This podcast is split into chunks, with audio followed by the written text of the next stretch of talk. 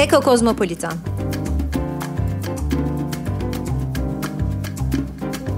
Yerel, küresel, ekolojik ağlar.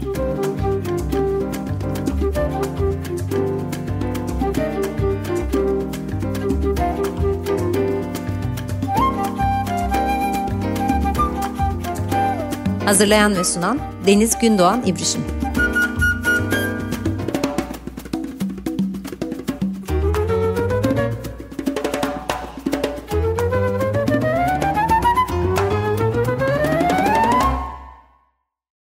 Merhaba sevgili Açık Radyo dostları. E, Açık Dergi'desiniz. Eko Kozmopolitan programındasınız. Ben Deniz Gündoğan İbrişim. E, hepiniz hoş geldiniz. E, bu hafta, bu akşam e, bir konum yok, bir konumuz yok ama e, daha önce de söylediğimiz gibi ekokozmopolitanlık e, kavramı çerçevesinde e, bazı e, gene kavramsallaştırmalara, bazı e, çalışmalara değinmek istiyorum e, bu konuda. E, ekokozmopolitanlık çok çok geniş bir konu, e, geniş bir kavram, geniş bir analitik kategori. Edebiyat, sanat, felsefe, sosyoloji, psikoloji, antropoloji e, gibi bir sürü e, dalları, alanları kesen, yaratıcılıkla aslında birleştirebildiğimiz bir alan. Günümüzde her günlük yaşantımızda da çok e, karşılaştığımız e, bir kavram veya aslında yaşamımızı nasıl idame ettirdiğimizi de e, onun bilgisini tekrar tekrar belki önümüze koyan, farklı bakış açılarla tekrar önümüze koyan bir kavram. E, dolayısıyla ben e, bu programda e, yeri geldiği zaman e, hem konuklarla, yeri geldiği zaman da e, bireysel anlamda e, ekokozmopolitanlık kavramından gene ne anladığımızı, bu kavramın nerelere değdiğini e, açmak istiyorum. E, ilk programda biraz e, kozmos veya kozmopolitanlığın e, çok genel tanımlarına değinmiştik. E, kozmopolitika tartışmasını biraz açmaya çalışmıştım. E, belki hatırlarız e, Isabella Stangers'ın e, özellikle e, Bartleby, e, Herman Melville'in Bartleby e, karakteri üzerinden e, kozmozu, içinde bulunduğumuz dünyayı e, nasıl yavaşlattığını, e, belki kozmozun herhangi bir efendisi ya da sahibinin olmadığını, kimsenin aslında onun adına konuşmadığını e, biraz tartışmıştık. E, kozmozun bir varoluş biçimi olduğundan bahsetmiştik. E, bir düşün düşünce etkinliğini e, belki de aynıya indirgemeden e, birçok farklı türle e, başka türlü yaşanan dünyalara da e, ve bu süreçte belirlenen öznelliklere de e, nasıl e, yol açacağımızı birlikte yaşamanın e, yollarından biraz bahsetmiştik. E, ben bugün e, bir başka araştırmacıdan, çok değerli bir başka isimden e, Ursula Hayze'den e, biraz bahsetmek isterim. E, ve aslında e, Ursula Hayze'nin çalışmalarından ekokozmopolitanlık kavramına getirdiği yeni yaklaşımlarla birlikte bir başka Ursula'ya gene e, Ursula Le Guin'in e, bir öyküsüne e, e, geçmek istiyorum. E, Uçsuz Bucaksız kitabında yayınlanan Ursula Le Guin'in e, en aslında benim de çok çok sevdiğim öykülerden imparator, imparatorluklardan daha uçsuz bucaksız ama daha yavaş e, öyküsü bize e, bugün ne söylüyor? Ekokozmopolitanlık anlamında e, bize neler öneriyor e, diye bugün e, biraz böyle konuşmak e, veya sohbetimizi öyle şekillendirmek isterim. E, Ursula Le Guin'in e, öyküsüne geçmeden önce e, aslında ekokozmopolitanlık kavramını e, yeniden e, tanımlayan, e, bizim önümüze süren e, Ursula Hayze, e, UCLA'de, University of California, Los Angeles'ta e, İngiliz Edebiyatı bölümünün e, hem e, başkanı hem de orada e, akademik çalışmalarını sürdürüyor. Aynı zamanda gene aynı üniversitede e, çevre ve sürdürülebilirlik çalışmalarının, e, çevre ve sürdürülebilirlik enstitüsünün Üniversitesi'nde e, bölüm başkanlığını yürütüyor. E, çağdaş edebiyat, e, ekolojik edebiyat, e, çağdaş Amerikan edebiyatı, e, anlatı bilim, medya çalışmaları, e, edebiyat ve bilim, özellikle bilim kurgu e, ve dünya edebiyatı ile ilgileniyor. E, çok değerli kitapları var. E, kozmopolitika, e, ekokozmopolitanlık tartışmasına yönelik e, gerçekten e, edebiyat çalışmaları ve çevre çalışmaları ile ilgilenenlerin de aslında başucu kitabı saydığı e, bir kitabı var. Ben biraz ondan bahsetmek istiyorum bugün. E, kozmopolitika tartışmasını, e, kozmozu e, ya da e, kozmopolitanlığın ekolojik hallerini halleri dediğimiz e, zin bir başka yüzünü gösteren e, Ursula Hayze e, özellikle Amerikan emperyalizmini eleştirdiği bir yerden e, ekokozmopolitanlığı aslında bize tanımlıyor.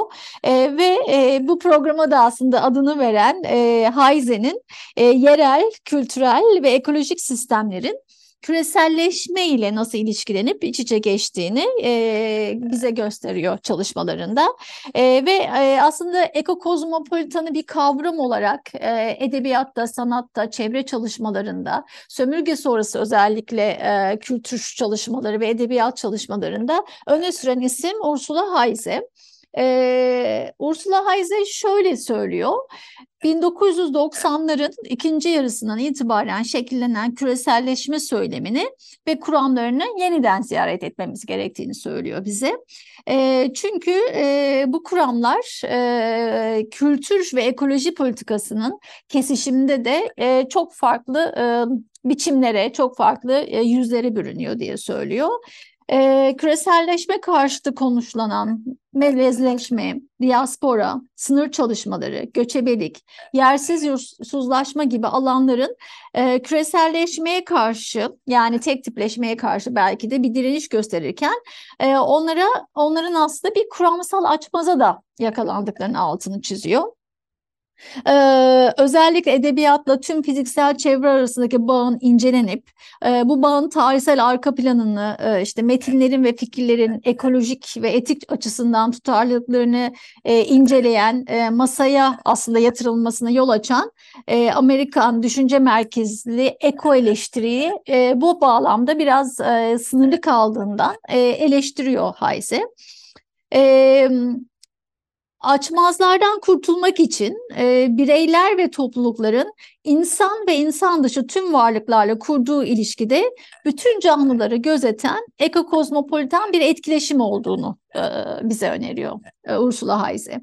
E, başka deyişle aslında çok önemli bir şey söylüyor. E, ulus devletin dar inşasına e, aslında ulus devlet inşasıyla oldukça ilgileniyor Ursula Hayze ve ulus devletin dar inşasına yeryüzünü ve insan olmayan hayvan veya insan dışı mevcudiyetlerin icat edilmiş topluluklar olarak yeniden katılmasını ve bu ulus devlet inşasının e, genişletilip e, oldukça karmaşıklaştırılmasını e, öneriyor. E, burada belki bir parantez açmakta fayda var. E, Ursula Hayze kozmopolitanlığı e, yer yüzeysel olarak ulus devletin sınırlarının nasıl genişletilmesi gerektiği olarak tartışırken e, Benedict Anderson'ın da e, belki çoğumuzun da aşina olduğu e, 1983 çıkışlı hayali cemaatler üzerinden tartışıyor. Hayali cemaatler İkinci Dünya Savaşı ardından hızla yayılan İkinci Dünya milliyetçilik çalışmaları literatürünün en önemli eserlerinden aslında biri. Ee, Anderson ulusların ulusların milliyetçiler tarafından kadim topluluklar olarak değerlendirmelerine rağmen e, gerçekte görece yakın bir dönemde yani 19. ve 20. yüzyılda belirli siyasal gelişmelerin ve toplumsal iktisadi belirlenmelerin bir sonucu olarak aslında topluluklar icat edilmiş topluluklar olduğu düşüncesinden yola çıkıyor. Kimi devlet dillerinin oluşumu mesela zaman kavrayışımızın değişmesiyle şekilleniyor diyor. Ulusu, kan bağı ve din gibi eski tip cemaatlerin yerini alan hayal edilmiş bir topluluk olarak ele alıyor. Benedict Anderson Özellikle e, cemaatle, hayali cemaatlerde. E, Ursula Hayse de aslında bu hayali cemaatler üzerine ekokozmopolitanlığı e, bize öneriyor, bize söylüyor diyebiliriz.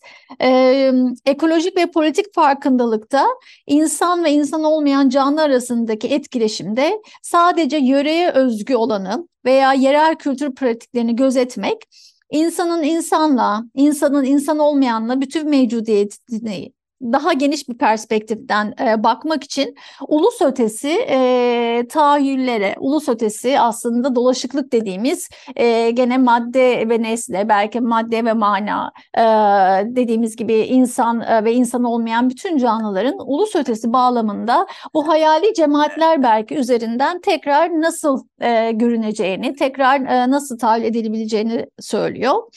E, bu anlamda kozmopolitanizmin de aslında ekoetik bir anlayışla hem doğal, yerel, küre, küresel süreçlerin çeşitliliğini ve bunların da tek yönlü olmayan küresel dolaşımını e, farkında olmamız gerektiğini söylüyor. E, aslında dünya vatandaşlığını e, sadece ulus üzerinden değil, e, yeryüzü üzerinden de e, dinamik bir bağlılıkla ve devrimsel bir aidiyet üzerinden okumaya çalışıyor. E, Ursula Heise'nin e, bütün bunları söylediği kitabı e, Sense of Place, Sense of Planet, The Environmental Imagination of the Global. E, 2008 çıkışlı bir kitap. E, belki de hani yerin e, hissi, e, yeryüzünün hissi, e, küreselin e, çevresel ya da ekolojik tahayyülü olarak da çevirmemiz e, mümkündür.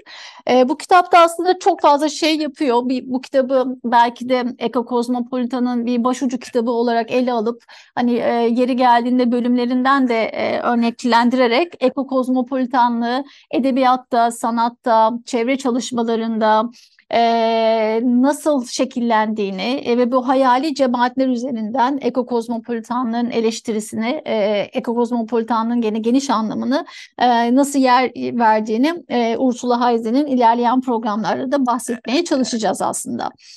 E, Ursula Heise ile birlikte e, ekokozmopolitanlığın e, insan olmayan ve insan canlı arasındaki etkileşimde sadece yerel, e, yer, yörel, yerele özgü ya da yöreye özgü olanın değil aslında globalin de küreselin de nasıl etkilendiğini, birbirinin içinde nasıl dolaştığını e, göstermesi açısından e, benim de çok çok sevdiğim e, Ursula Le Guin'in e, Uçsuz Bucaksız kitabından e, dediğimiz gibi imparatorluklardan da daha uçsuz bucaksız ama daha yavaş öyküsü.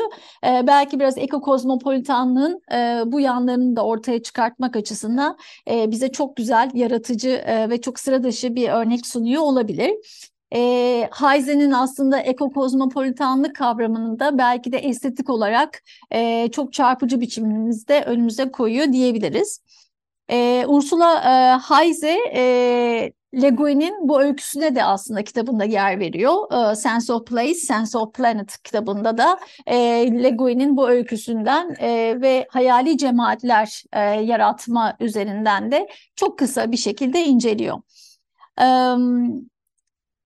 Şöyle söyleyebiliriz, e, Ursula Le Guin'i tabii ki çok e, bu ufacık programa sığdırmak e, mümkün olmayacak. Onun için çok farklı ayrı programlar da yapmamız gerekiyor. E, ama Ursula Le Guin e, hem dünyada hem Türkiye'de böyle pek çok insanın büyümesine eşlik eden yazarlardan biri. Benim de aslında e, büyümeme eşlik eden yazarlardan biri. E, fantastik bilim kurgu, spekülatif kurgunun da eşsiz kahramanı diyebiliriz. E, Yer Deniz serisi var, Mülksüzler var ve onları aslında onlarla başladığımızda Le edebiyatına e, nasıl bir dünya hayal ediyor, e, kozmosu nasıl hayal ediyor, kozmopolitanlığı nasıl hayal ediyor, e, bunu çok yakından görmek e, mümkün. E, uçsuz bucaksız e, e, 2016 yılında e, The Found and the Lost adıyla yayınlanan kitapta e, beş uzun öykü bulunuyor. E, bu öyküler Türkçe'ye çevrildi. E, kitabı e, sanırım Aslı Tohumcu yayını hazırlamıştı. E, e, Türkçe'de kitap bulunuyor. E, daha önce Rüzgar'ın 12 köşesi içinde yer alan İmparatorluktan daha uçsuz bucaksız ama daha e, yavaş öyküsü de e, bu kitabın içinde. E, bu öykü de dünyadan çok uzakta her birinin çok ayrı özellikleri bulunan bir grup bilim insanıyla bir yolculuğa çıkıyoruz. İçlerinde özellikle e, yaşayan her canlı ile empati kurmak e, isteyen birisi var. E, cinsiyetler, kimlikler, bedenler, e, çok da ayrı olmadığı bir dünyanın içerisinde işte kişisel özelliklerle ve yetenekleriyle ayrılan insanlar e, bütün e, aslında bedenlerin, kimliklerin, cinsel kimliklerin geçigen olduğu e, bir dünyaya gidiyorlar.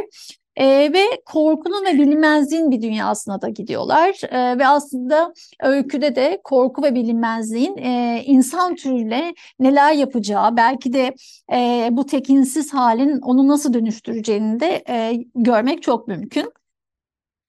E, bu dünya e, 4470 adı verilen e, bir dünya. E, insan zamanıyla sadece birkaç saatte varılırken yeryüzü zamanıyla ya da gezegensel diyebileceğimiz bir zamanla 250 yılda e, varabiliyoruz biz bu dünyaya, bu yolculuğa o öyle çıkabiliyoruz. E, bu dünyaya vardığımızda da insanlar haricinde aslında her tür bitki, ağaç, ağaçımsı canlı, bitkimsi canlılarla karşılaşıyoruz. Burada da bu araştırma için gelen aslında bilim insanları var ve neredeyse 500 yıllık sürecek bir misyonla bu dünyada yaşamaya başlıyorlar. Aslında yolculukları bu bitkimsi, bu ağaçımsı dünyada neler olduğunu araştırmak üzerine bir misyonları var.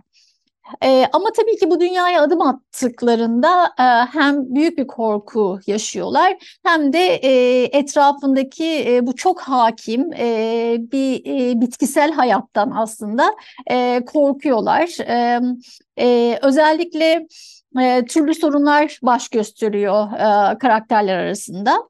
E, karakterlerin arasında Osten adlı bir bilim insanı var ve bu, bilim insanı da e, da çok özel bir e, değişik bir özelliği var diyebiliriz. Biyoempatik denilen e, bir tür hassas algı durumuna sahip. E, bir tür belki de e, buna ruhsal rahatsızlık da diyebiliriz. E, ki aslında rahatsızlık olmuyor ama e, bir şekilde öyle belki e, anlatıda e, var e, diye söyleyebiliriz. E, Osten özellikle e, fareler, beyaz fareler, e, ezilmiş bir hamam böceği gibi e, canlı varlıkların acısını da bedeninde duyumsuyor. E, yani hem insani hem de insan olmayanların hislerini, özellikle de acılarını, neler yaşadıklarını etraflıca duyumsamaya hem fiziksel olarak hem de aslında psikolojik olarak e, bedeninde hissetmeye başlıyor. E, arkadaşları ve meslektaşları ise bu durumu ilk başta tabii ki oldukça yadırgadıcı buluyor. Hatta Osten'le e, alay bile ediyorlar, onu hor görüyorlar. E, giderek Osten'e karşı e, nefret e, hissi e, baş gösteriyor, nefret duymaya başlıyorlar. E, bu tepkilerden de oldukça rahatsız olan Osten e, arkadaşlarının, bilim insanlarının yanında da çok bulunmak istemiyor e, ve e, yakınlarda bulunan e, gene her yeri e, bitkilerle, canlılarla, farklı farklı türlerle aslında dünya üzerinde de görmediğimiz farklı e, bitkilerle e, dolu olan bir orman var. E, Osten de bu ormanı e, araştırmak için, bu ormanda e, biraz araştırmalar yürütmek etmek için e, arkadaşlarından e, ayrılıyor, grubundan ayrılıyor e, ve onların yanından uzaklaşarak ormanın derinliklerine doğru e, gidiyor. E, ama tabii hem korku ve hem gerilim burada sona ermiyor maalesef. E, bu ormanda ve ormanın çevresinde tüm yaşayan varlıklar varlıklarla birlikte bilim insanları da e, orada bir bilinmezliğe doğru sürükleniyor. E, hele hele Osten e, bir gün bağlı bulunduğu bir e, radyo sinyali var e, iletişim kurmaları açısından. E, bu radyo sinyali e, bir anda kesili veriyor e, ve Osten de bilincini yitirip ormanda düşüp kalıyor e, ve bedeninden kanlar akmaya başlıyor. Aslında kanıyor diyebiliriz. E, ve bilinci e, kapalı halde e, ormanın derinliklerinde Osten e, baygın düşüp e, kalıyor, yatıyor. Ee, arkadaşları e, Osten'in aslında kaybolduğunu anladıkları zaman e, Osten'i bulmak için ormanın derinliklerine doğru gidiyorlar. Osten'i aramaya başlıyorlar. E, onu buluyorlar nihayetinde. Ve e, onu bulduklarında da e, aşılamaz ve tarif edilemez bir korkuyla sarsılıyorlar. Gerçekten bedenleri korkuyla titriyor ve bütün bu yaşananları hem etrafında e, bulunan e, canlıların, bitkilerin, ağaçların e, bilinmezliği hem de Osten'in bu durumunu e, nasıl karşılayacaklar, nasıl kontrol edecekler bunu bilmedikleri için e, oldukça zorlanıyorlar ve gene korkuyorlar. E, Osten bilincini tekrar kazanırken arkadaşlarının ve meslektaşlarının yanında e, bu korkuyu anlamaya başlıyor. E, arkadaşları gibi tepki vermiyor e, ve etrafındaki bütün bu hakim bitki yaşamını, e, vegetable life dediğimiz yaşamı e, aslında e, derinden idrak etmeye başlıyor ve bir e, içinde bir sevgi e, oluşuyor. İçinde büyük bir tarif edilemez bir bağlılık ve sevgi oluşuyor. E, ve şöyle diyor öykünün bir yerinde Osten. E, orada yatarken kökleri olağan gücümle hissediyordum. Benim altımda iyice derinde yatan kökleri. Ve korkuyu da hissettim ama büyümeye devam etti her şey. Kökler de beni tanıyordu sanki. Kendilerinden bir parça olarak beni biliyorlardı. Onlar da benden korkuyordu aslında ama korku da yaşamın bir parçası değil miydi? Ağaçlar, ben, her şey büyüyorduk sanki. Ben tam yere çakılmışken. Ee, böyle söylüyor Osten birinciliği e, kazanırken. Bunu duyan arkadaşları ve bilim insanları e, tabii ki Osten'e e, karşı çıkıyorlar e, ve diyorlar ki e, birkaçı diyor ki e, ağaçlar e, ve bitkilerin etrafında e, bitkilerin de şeyleri sezebilecek kadar gelişen bir sinir sistemi yoktur. E, çok saçma şeyler söylüyorsun diyor Osten'e birkaçı. Ama içlerinden birkaçı da e, bitkilerin derin ve karmaşık bir kök sistemi bulunduğunu e, ve çok çok daha geniş bir ağın e, e, yer altında e, başladığını ve iletişim kurmanın da çok farklı farklı yolları olduğunu söylüyor birkaçı. E, Osten de şöyle devam ediyor. Duyular olmadan gelen bir sezi ve bilinçlilik, kör, sağır ya da hareketsiz, güneşe, ışığa, suya ya da yer kabuğunda bütün kimyasallara karşı verilen tepki. Hiçbir şey bir hayvan zihniyle yarışamaz. Sadece canlı olmaktaki, sadece canlı olarak bu dünyada bulunmaktaki farkındalık. Ne nesne ne de özne olarak. Çok kabaca e, Austen'in söyledikleri aslında e, bunlar diyebiliriz. E, Le Guin bu öyküsü aslında orijinal olarak 1971 tarihinde ortaya e, çıkıyor. 1971 tarihinde yazıyor e, Le Guin bu öyküsünü.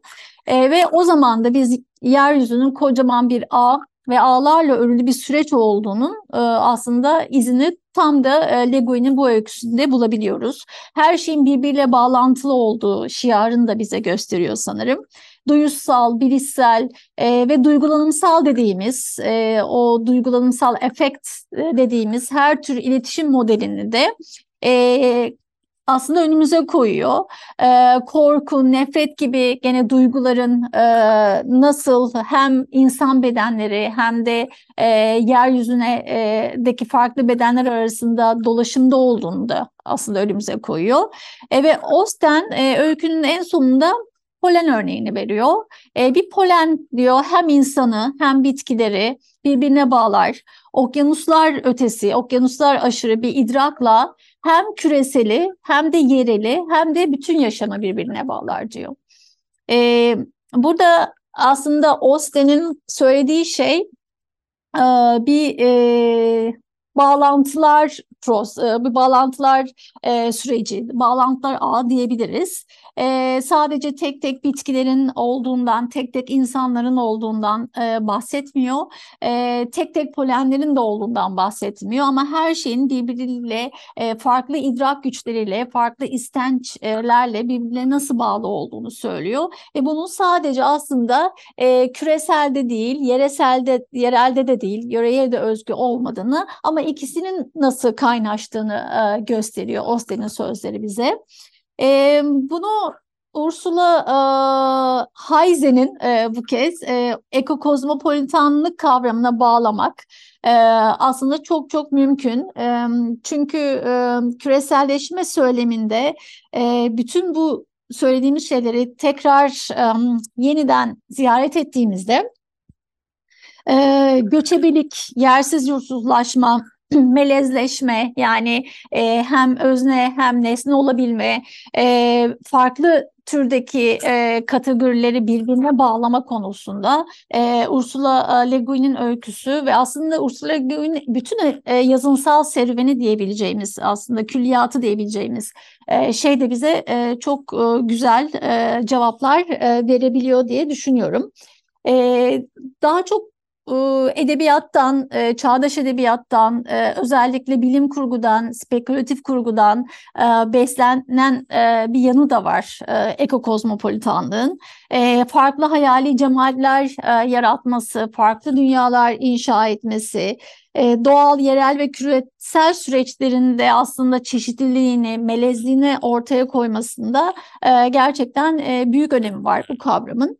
E, tabii sınırları da var. E, bu kavramı çok romantik bir e, kavram olarak alıp e, işte edebiyatta, sanatta ya da diğer disiplinlerde e, nasıl karşıladığımız da e, çok e, belki önemli bir e, odak noktası olarak önümüzde duruyor diyebiliriz. E, bu nedenle gelecek programlarda e, hem Türkiye'deki e, sanat, edebiyat, film e, dünyasından e, özellikle kozmopolitanlık tartışmalarına e, ya da kozmopolitanlığın ekolojik temelli tartışmalarına eğilirken e, bunların biraz da sınırlarından da bahsetmemiz gerekecektir diye düşünüyorum. E, dünya vatandaşlığını e, ekolojik olarak e, hem bağlılık üzerinden hem ağlar örme üzerinden hem devrimsel üzerin devrimsel hareketlerle e, söz ederken bunlardan tabii ki bunların kısıtlarına e, da değinmeden e, edemeyeceğiz gibi görünüyor. E, gelecek programlarda heyecanlı e, konuklar olacak, çok keyifli konuklar olacak. E, hem e, edebiyattan hem e, güncel sanattan aslında. E, dolayısıyla e, ekokozmopolitanlığı tartışmaya devam edeceğiz. Bu haftalık bu kadar. Herkese iyi akşamlar.